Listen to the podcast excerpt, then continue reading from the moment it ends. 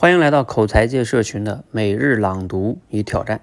今天是第二天，一月二日。老玉最近有一篇文章叫《原因的原因不是原因，结果的结果不是结果》，什么意思呢？举两个例子，比如今年的疫情，本来的结果啊是国内的很多工厂都没办法开工，生意不好。但是呢，因为其他的国家控制的不好，疫情更严重了，结果呢？很多订单啊，反而转回到了中国。你看，这个最终的结果是结果的结果，它是很难预料到的。再比如啊，某个地方的空气质量特别好，但是呢，当地死于呼吸系系统疾病的患者的数量呢，反而排名靠前。这是为啥呢？原因很简单，这个地方的空气好，所以大量有呼吸道感染这种疾病的患者就来这疗养。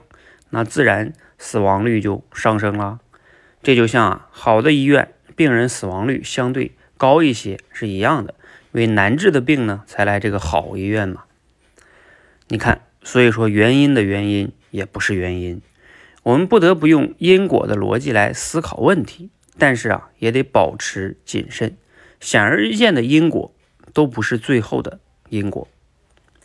这个内容呢，来自于罗胖六十秒。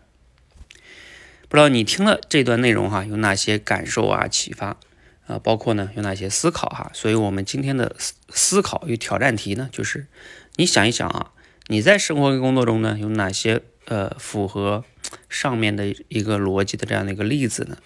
这个也是我们社群中的一个主题升华训练，就是我们需要给自己提提炼的一个主题，去想一些恰当的例子，想合适的例子，举例子是增加我们说话说服力的。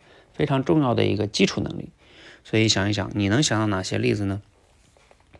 在这里啊，我想到两个例子吧。第一个例子呢是，平时啊我们在就是会看到呃很多的人创业哈，然后呢很成功啊，比如说几年几年融了几轮融资，后来上市啊等等等等的。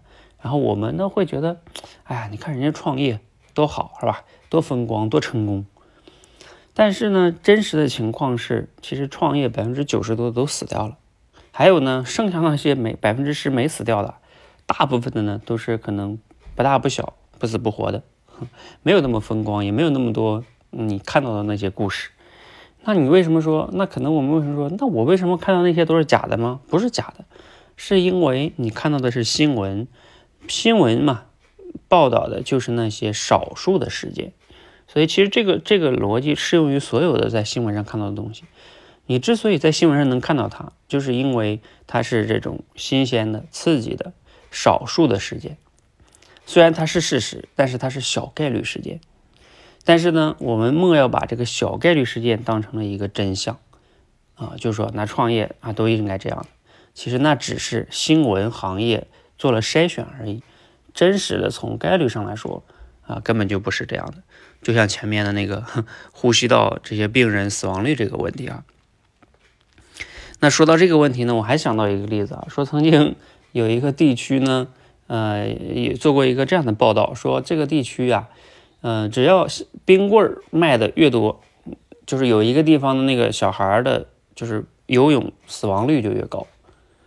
然后他们就说应该禁止这个地方卖冰棍儿。哎，你看看啊，因为他们两个每年去统计这数字，确实成正相关。冰棍卖的越多，那个死亡率的那个数字，游泳溺死的小孩也越多。哎，看上去是不是有因果关系？